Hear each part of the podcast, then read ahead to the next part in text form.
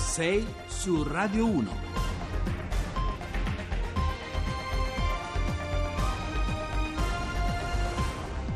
Ben trovati a 6 su Radio 1, buongiorno, martedì 10 luglio, sono le 6 e 7 minuti al microfono con voi Giovanni Acquarulo, in primo piano anche oggi la contabilità della speranza, quella che in Thailandia si aggiorna eh, di ora in ora, ci faremo raccontare cosa succede all'esterno della grotta dove si trovano ancora quattro ragazzi e il loro eh, allenatore. Ci sarà spazio anche per l'attualità politica come sempre in chiusura di seconda parte, ma ci occuperemo anche del nuovo portale dell'energia in cui potremo monitorare e comparare le offerte di luce e gas nei prossimi mesi. Parleremo anche della scomparsa di Carlo Avanzina e di un immaginario cinematografico che ha saputo parlare insieme a lui anche alla politica, rimescolando l'alto e il basso, i vecchi codici della destra e della sinistra. E poi ancora le semifinali dei mondiali di calcio che cominciano stasera con Francia-Belgio, che sono, lo abbiamo detto tante volte, non soltanto un fatto sportivo, ma anche un incrocio di sentimenti collettivi e di identità nazionali che si sfidano. Allora, 335 699 2949 il numero telefonico per sms, messaggi WhatsApp e anche messaggi vocali. Siamo qui, vi aspettiamo. 6 su Radio 1. Lo abbiamo detto, la prima finestra anche oggi l'apriamo sulla macchina dei soccorsi che in Thailandia sta dando fondo agli ultimi sforzi per mettere in salvo i ragazzi che sono ancora intrappolati nelle grotte nel nord del paese, una storia eh, ad alto potenziale emotivo, lo sappiamo che vive e che si alimenta anche nella distanza, nella lontananza eh, da noi, dall'Italia. Allora proviamo ad accorciare ancora una volta questa catena collegandoci con il corrispondente di Repubblica, Raimondo eh, Bultrini. Buongiorno Bultrini, grazie per essere qui con noi stamattina. Buongiorno. Allora, le voglio chiedere subito cosa succede oggi e a che punto siamo. Ci sono novità eh, delle oggi siamo al punto sì, siamo al punto che eh, rispetto all'ultimo che è uscito ieri sera alle 7 di sera ora locali bisogna aspettare almeno 20 ore, se non di più a questo punto visto che piove molto, almeno 20 ore per rimpiazzare le attrezzature tipo le, le, le, le bombe d'ossigeno ed altre cose e eh, far riposare i subacquei che probabilmente per la terza volta saranno gli stessi che hanno salvato prima i bambini, il primo gruppo, e gli stessi che hanno portato a, a due scaglioni tra domenica e lunedì 8 dei 12 ragazzi più l'allenatore che non sappiamo se sarà l'ultimo come pare, ma non è certissimo perché le sue condizioni di salute erano teoricamente le peggiori tra tutti e ieri è stato detto che la priorità era cambiata, non, non uscivano più quelli più sani e più forti, ma uscivano quelli un pochino più deboli, quelli che avevano magari anche tecnicamente più problemi a usare le bombole e il resto. Quindi, Quindi comunque stamattina... Lo... Sì. Sì, dimmi. No, dimmi, eh, volevo eh. chiederle, il- lo schema dei soccorsi resta comunque lo stesso, diciamo, il dispositivo rispetto a quello esatto. che ci siamo detti anche in questi giorni. Sì. Eh, sta- ci sono Sì. delle tecnicalità um, da seguire, però dal punto Sì. di vista del meteo, qual è la criticità maggiore? Eh, la criticità maggiore è che da ieri sera è iniziato a piovere quasi ininterrottamente e continua ancora adesso. E eh, sappiamo che c'è un sistema di pompe di drenaggio dell'acqua molto efficiente, ma hanno anche ap- aperto una parte dell'alveo roccioso del fiume per far uscire nei campi di riso che sono stati completamente allagati al- dietro al- eh, alla, alla- alla- alla grotta dove adesso non ci sono più nemmeno i giornalisti ma soltanto le ambulanze, i mezzi di soccorso e i parenti in una stanza eh, e quindi mh, eh, a questo punto se c'è troppa acqua e non si riesce a drenare bene certamente le difficoltà per questi ultimi cinque saranno molto più forti, molto più grosse. Quindi allora in chiusura rapidamente quando cominceranno oggi, ora eh, thailandese, riprenderanno le operazioni? Penso che eh, dovrebbero mh, iniziare eh, tra poco, Eh, Oh. penso che ne siamo ormai a, a minuti e speriamo che appunto che rinizino perché con questa pioggia eh, c'è il rischio non solo per i ragazzi ma anche per i soccorritori. Ora sappiamo che insomma, in qualche modo ormai hanno imparato delle tecniche, eh, sono riusciti a ridurre di due ore addirittura tra il primo e il secondo giorno il tempo di percorrenza dalla famosa grotta di Pattia Biccio lì vicino all'uscita. quindi insomma le speranze tecnicamente ci sono tutte, Bene. sono bravissimi e i migliori del mondo i, i subacquei, quindi possiamo solo sperare in questo. D'accordo. E sperare che appunto la pioggia non abbia condizionato troppo. Grazie allora, davvero, grazie a Raimondo Bultrini, lo ricordo inviato in Thailandia per la, per la Repubblica, speriamo davvero che oggi si possa chiudere positivamente questa storia eh, così drammatica e anche così emotivamente impegnativa. 6 su Radio 1. Seconda finestra di oggi dedicata al calcio, perché oggi si apre l'ultimissimo scorcio di questi mondiali di Russia, in cui noi italiani abbiamo preso dimestichezza nel ruolo inedito di spettatori, magari un poco alla volta come spettatori apparentemente disinteressati, ci siamo ritrovati poi a sceglierci ogni sera avversari e alleati. Alle 20 si comincia con, si comincia con Francia-Belgio e stasera su Radio 1 ce la racconterà Giuseppe Bisantis, radiocronista, voce storica di tutto il calcio minuto per minuto. Buongiorno Giuseppe. Buongiorno Giovanni, buongiorno agli ascoltatori. Allora Giuseppe, semifinale apertissima perché poi in fondo arrivati a questo punto certi valori magari sulla carta si azzerano e contano anche altre dinamiche nervose, emotive, caratteriali oppure eh, secondo te la Francia, come dicono in molti, conserva diciamo, un margine di partenza, un vantaggio la favorita? Che pensi? Guarda, prima di entrare nel dettaglio però vorrei riallacciarmi all'argomento di apertura, visto sì. che quei ragazzi thailandesi sono una squadra di calcio. Sì, Auguriamoci certo. che riescano a vederle queste due semifinali e che quindi possano uscire Davvero. oggi oppure al massimo entro la finale o la finale del terzo posto che sarà sabato, mentre domenica a Mosca si chiuderà con la finale. Eh, chiusa questa parentesi, sì, vengo alla tua domanda, dal punto di vista tecnico c'è da dire che questo mondiale è molto equilibrato, è molto livellato, non c'è sì. una squadra che ha dominato, non c'è una squadra che ha dimostrato di essere più forte delle altre e per questo motivo eh, le sorprese sono sempre dietro l'angolo, infatti eh, ci sono quattro semifinaliste che in pochi avrebbero previsto all'inizio del mondiale c'è stata la caduta, vabbè, noi non siamo neanche arrivati però eh, dell'Argentina, della Spagna, della Germania, poi dell'Uruguay.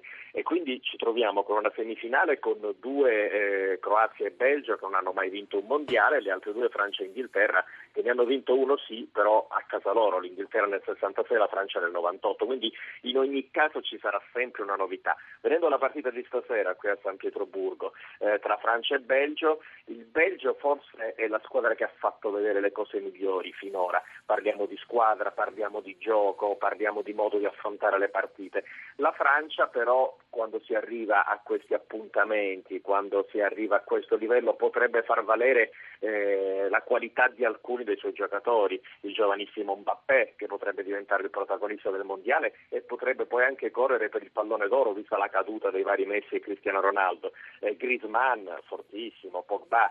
E quindi alla fine eh, ci sarà uno scontro tra una squadra pur giovane come la Francia, che però può contare su stelle eh, di livello internazionale, e un Belgio che ha ottimi giocatori come Hazard, come De Bruyne, come Mertens, eh, come il portiere Courtois, che però ha una grande caratteristica di squadra, ha un gioco quasi a memoria e quindi se dovesse imbeccare la partita giusta potrebbe anche puntare alla storica finale.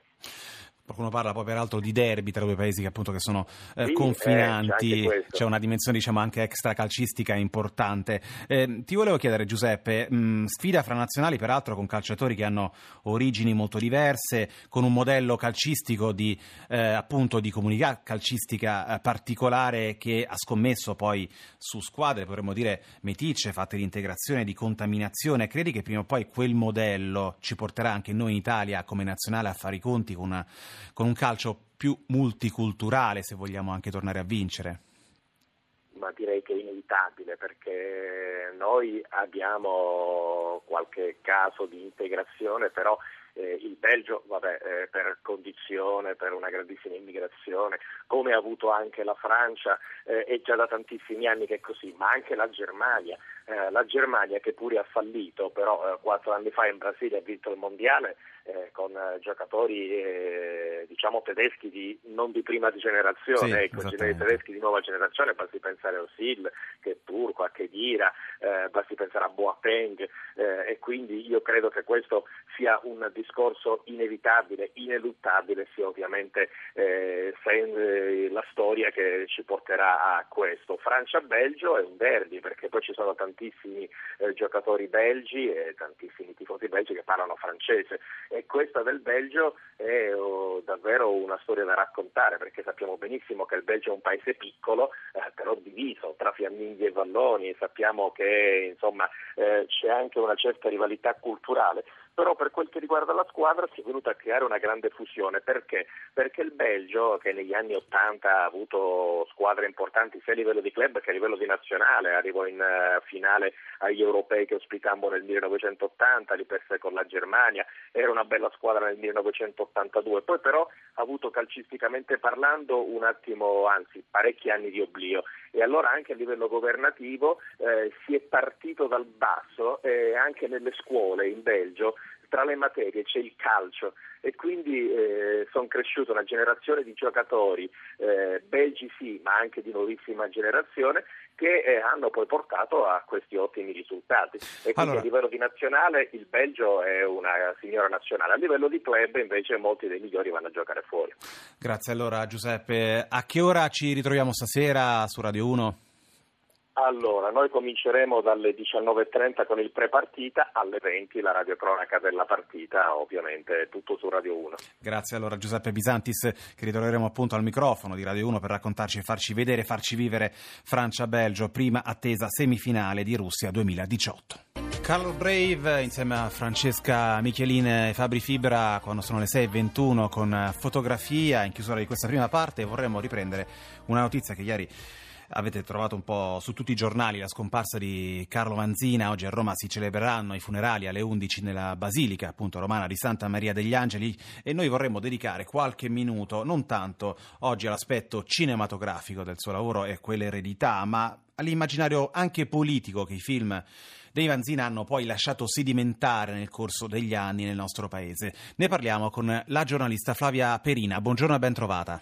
Buongiorno a voi, buongiorno. Allora, Perina, lo sappiamo poi, la retorica che accompagna una scomparsa, una perdita, in questo caso quella di Carlo Manzina, è altrettanto insidiosa degli stereotipi, delle pigrizie anche mentali con cui in parte lo abbiamo inquadrato da vivo. Ecco, cosa funzionava secondo lei di quel cinema e cosa a un certo punto è diventato invece un po' un luogo comune? Ma quel cinema raccontava un mondo e quindi diciamo nei primi film di Vanzina sicuramente emerge un, un mondo che, di cui il cinema non si era mai interessato, lo, lo raccontava nella chiave della, della, più classica della commedia italiana per far ridere e rispecchiava in qualche modo anche un mondo, cioè c'è un mondo intero che si è riconosciuto, riconosciuto in quel tipo di cinema. Io ricordo le, alcune prime dei film di Vanzina a Roma che erano un po' come so, la prima del, della Scala a Milano, ci andavano tutti eh, e ci andava tutto quanto appunto un, un mondo che stava emergendo e che poi avremmo politicamente conosciuto eh, eh, dieci anni dopo quando emerge improvvisamente dalle urne il fenomeno del berlusconismo. Eh, Vandina lo ha raccontato in anticipo, ha raccontato questi ceti piccolo-borghesi, quel, la piccola imprenditoria del nord, ehm, eh, i commercianti che improvvisamente diventavano un soggetto cinematografico e molto presto sarebbero diventati anche un soggetto politico. Forse per questo è stato molto criticato, molto stroncato da sinistra per tantissimo tempo, eh, finché poi anche a sinistra non si è fatta spada la consapevolezza ecco, che ci aveva visto lungo, che aveva raccontato prima di tutti qualcosa che stava succedendo nel paese. Peraltro proprio a sinistra, Perina, ieri sul manifesto diciamo, quotidiano vicino alla sinistra radicale, che certo appunto non ha risparmiato molte critiche a quel modello di film, c'era un bel pezzo con un paio di osservazioni che volevo riprendere insieme a lei. Eh, manifesto, sul manifesto c'è scritto i Vanzina sono stati trattati male a prioristicamente, Carlo quasi mai considerato come regista, vero. Altrettanto vero, ci siamo definiti vanziniani anche per insofferenza nei confronti di un cinema borghese senza anima che si pensava di sinistra. È d'accordo? Sì, sono due osservazioni molto giuste. Per Ivanzina diciamo un certo mondo della critica, intelle- della critica, cinematografica snob, ma anche della critica intellettuale, coniò questa parola che eh, il cinepanettone, no? sì. che, loro, che hanno sempre rifiutato, hanno, sì. hanno, sempre rifiutato eh, assimilando i loro film a qualcosa così eh, da mangiare sotto le feste, ma qualcosa di piuttosto banale, che era l'esatto contrario di quello che avrebbe dovuto essere il cinema, qualcosa che serviva soltanto a ridere, a rilassarsi, che non faceva pensare, che non, faceva, che non era educativo in qualche modo.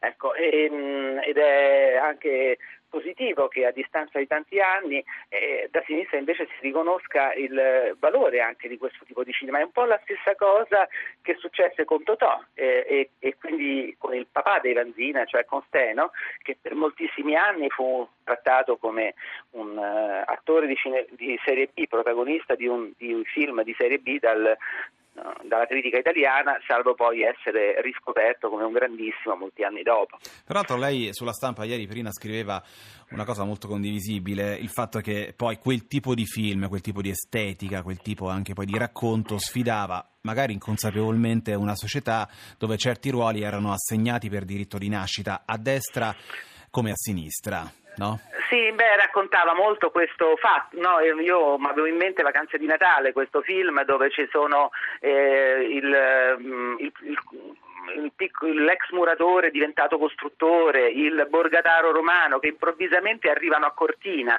e in qualche modo si appropriano di un mondo eh, dove sono guardati un po' col sopracciò invece da chi c'è sempre stato, da chi è più elegante, da chi è più colto, eh, da chi l'ha scoperta prima e, e, ed era questo che volevo, che volevo intendere. In quella fase tra gli anni 80 e 90 successe anche politicamente esattamente questo, che dei ceti sociali che non erano mai stati protagonisti eh, della politica si affacciarono improvvisamente alla ribalta e determinarono, e determinarono, degli eventi politici che avrebbero determinati nei 90 poi dieci anni dopo, eh, insidiando un primato della sinistra che sembrava in qualche modo eh, deciso e consolidato da una sorta di diritto divino. Questo fenomeno è stato guardato appunto con grande antipatia, si è detto erano ignoranti, erano cafoni, erano incolti e magari era anche vero, eh, però eh, i Vanzina hanno raccontato prima di moltissimi eh, le cose che, che, stavano succedendo nel paese, cioè l'emergere di nuovi ceti come protagonisti sulla scena sociale del paese. Benissimo, grazie davvero a Flavia Perina, giornalista e editorialista anche della stampa, grazie per essere stata qui con noi stamattina e buona giornata.